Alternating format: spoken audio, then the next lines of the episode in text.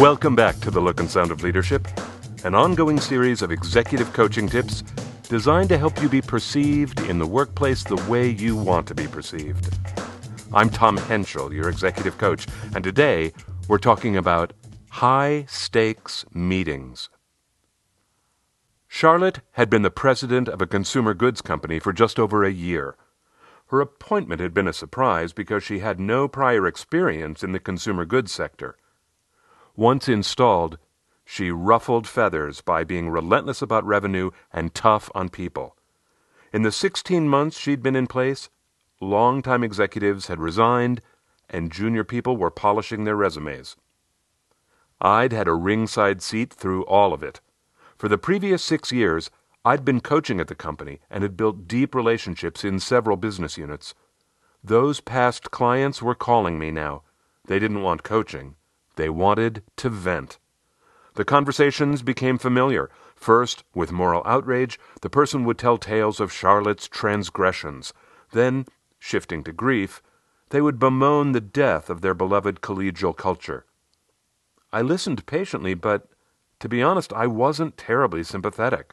I said, The company's not better or worse than before. It's just different. It's a new company now.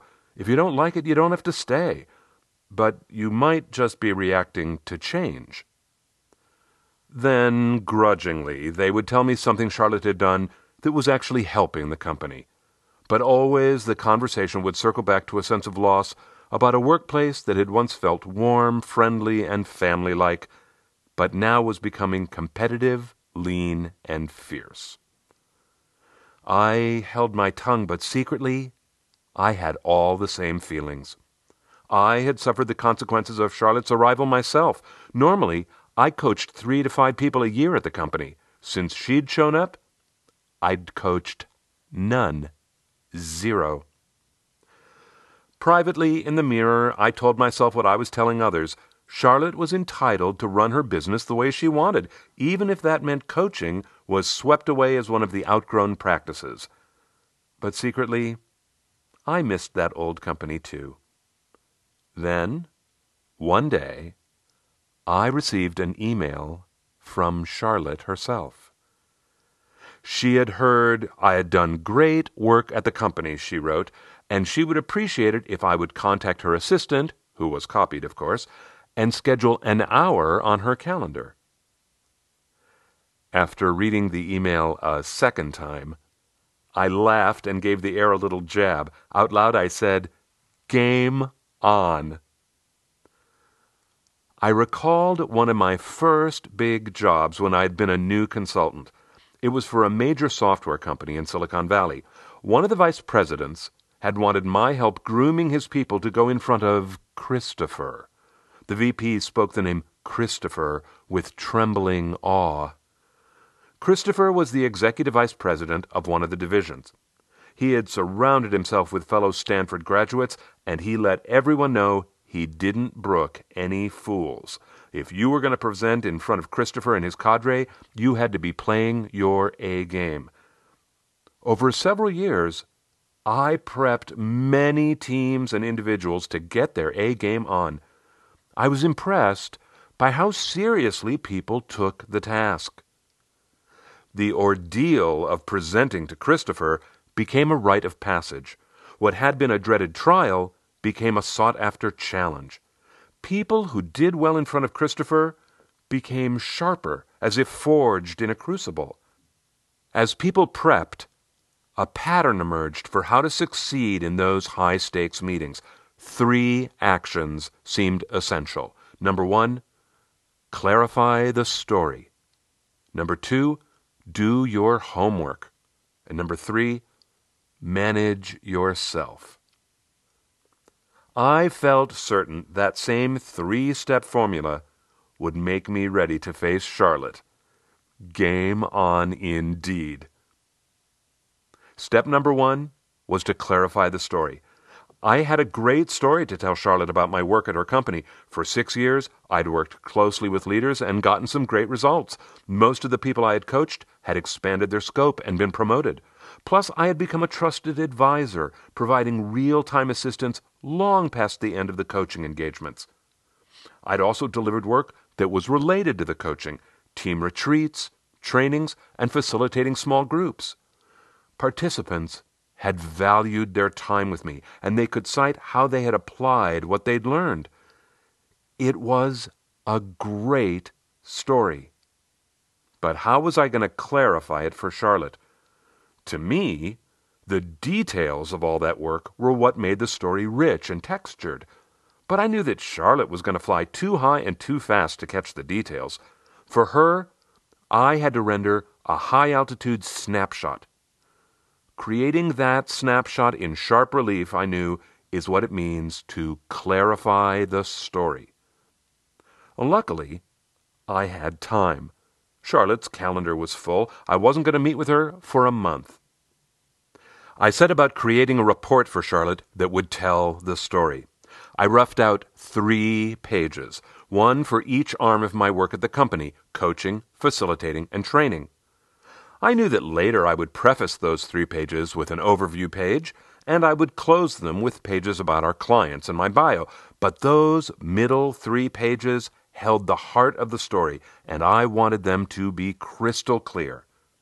Once I had a polished draft, I shared those three pages with some of my trusted advisors, including one of my contacts at the company who knew all about presenting in front of Charlotte. I got great feedback. Turn your bullet points into charts was one helpful piece of advice. Cut half your words was another. Condense three pages to two was yet another. I laughed because I tell people the same things all the time. Sound more executive, simplify, look from a higher elevation. It's a snapshot, not a blog. I reminded myself don't fall in love with all your details. They're meaningful to you, but not to her. Editing and condensing clarifies the story. Like reducing a soup or a sauce, boiling away thinner elements makes the ones that remain more intense and flavorful. It's hard but rewarding work. Clarify the story. Step two was to do my homework. To me, my homework was clear and obvious. Find out about Charlotte. How did she like her information? What interested her? What did she already know about me? How did she feel about coaching? Many people at the company were happy to help me do my homework. One person told me, She asks questions like a machine gun, but she's not mean. She's just so damn smart and her mind moves so fast. Another told me, If something interests her, she'll dig down on it. She's a good detective. A third said, She is biased as hell. She admits it, but if she doesn't like something, you may as well pack up and leave. A female executive said, I like her. Within her own playbook, she's fair. It's just none of us liked her rules at first, but I like her. A portrait was forming. Now, I had to remind myself that the portrait was being painted by other people's filters I might experience Charlotte quite differently, but I was already feeling more prepared. I did more homework with my mastermind group, a handful of experienced coaches who've been meeting together twice a month for years.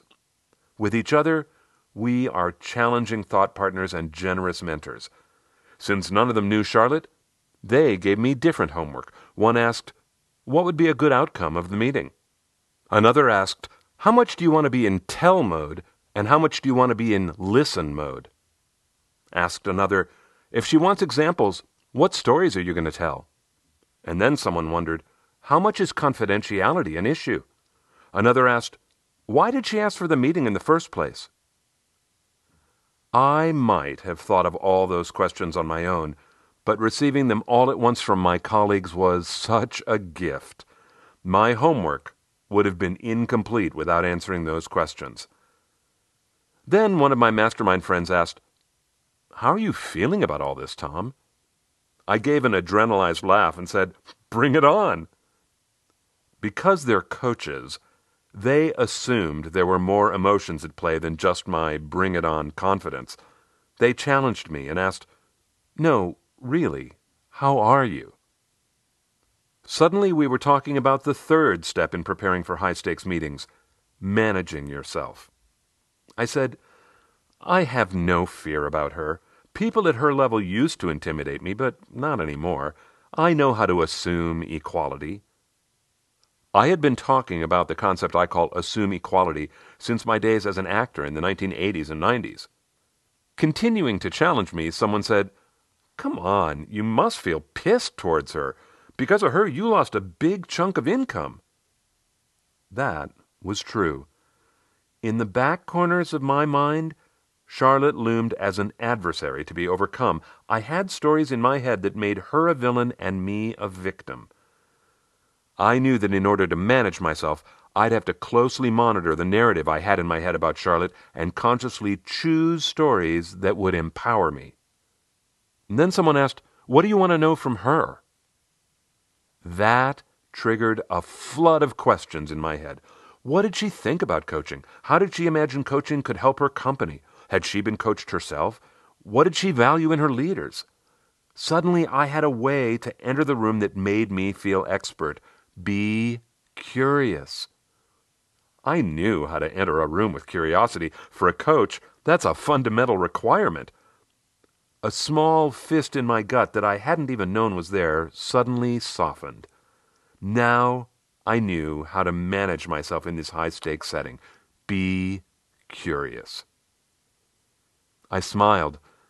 I felt certain the three steps clarify the story, do your homework, manage yourself would allow me to meet Charlotte and model the look and sound of leadership. The goal of this episode has been to give you tools to help you succeed in those meetings when you feel there's a lot at stake. Over and over in my coaching, clients will tell me about an upcoming meeting they're confident in their content, but not confident in themselves. After I walk them through the three steps I've described here, they inevitably feel transformed. The ideas in step one, step one being clarify the story, those ideas are ones that I've spoken about in other episodes. To name four sounding executive, communicating with clarity, executive presenting, and the mother of all communication tools, sorting and labeling. If you don't know how to find past episodes, I'll tell you how in a minute. As I said in this episode, condensing and editing is hard work. It's not going to happen unless you force yourself to do it. Once you've done it, have other people look at your content. The questions you hear from those other people will tell you if you're at the right altitude or not. The second step, do your homework, is going to be different for everybody. Sometimes it'll mean getting information from another department. Sometimes it'll mean researching data. Sometimes it'll mean talking to people who've gone before you. I think most people actually know what homework would benefit them. The struggle is finding time. It takes time to do homework. And most of us are trying to accomplish too much with not enough resources. So we think, oh, it'll be okay. I'll let the homework slide. But I promise you, doing your homework will make you feel much more confident. And that brings us to the final step managing yourself. I talked about several concepts during this episode. One was assume equality. That's a great episode to listen to. Assume equality. Another idea was about feeling like a victim. An episode that addresses that is called Status. Another concept was about choosing which stories you listen to. An episode about that is called Choosing Stories Over Truth. And finally, my solution for managing myself was to approach Charlotte with curiosity. I want to be clear, I am not suggesting that will be the answer for you. Your solution might be to be expert or to be humble, or to act as if you've been doing this for years. Two episodes that might give you some ideas about this are personal branding and project the image you want. So, how do you find all these past episodes? Go to the Essential Communications website, essentialcomm.com. That's essentialcom with two M's.com Then select Coaching Tips from the menu. That'll take you into the archive that has over 10 years worth of executive coaching tips. You can use the search bar to enter the name of the episode you're looking for, or you can select a whole category of tips. For example, assertiveness, or executive presence, or managing yourself, or presentation skills. The archive is free, and it's there for you to use. Please help yourself. So, this month's episode was all about preparing for that high stakes meeting with Charlotte. Well, next month's episode will be about what happened when I was finally in the room face to face with her. Between now and then, take a minute, leave us a review in the iTunes store. If you get value from these podcasts, a wonderful, meaningful way to show your gratitude is to leave a review. Until next time, I'm Tom Henschel. Thanks so much for listening.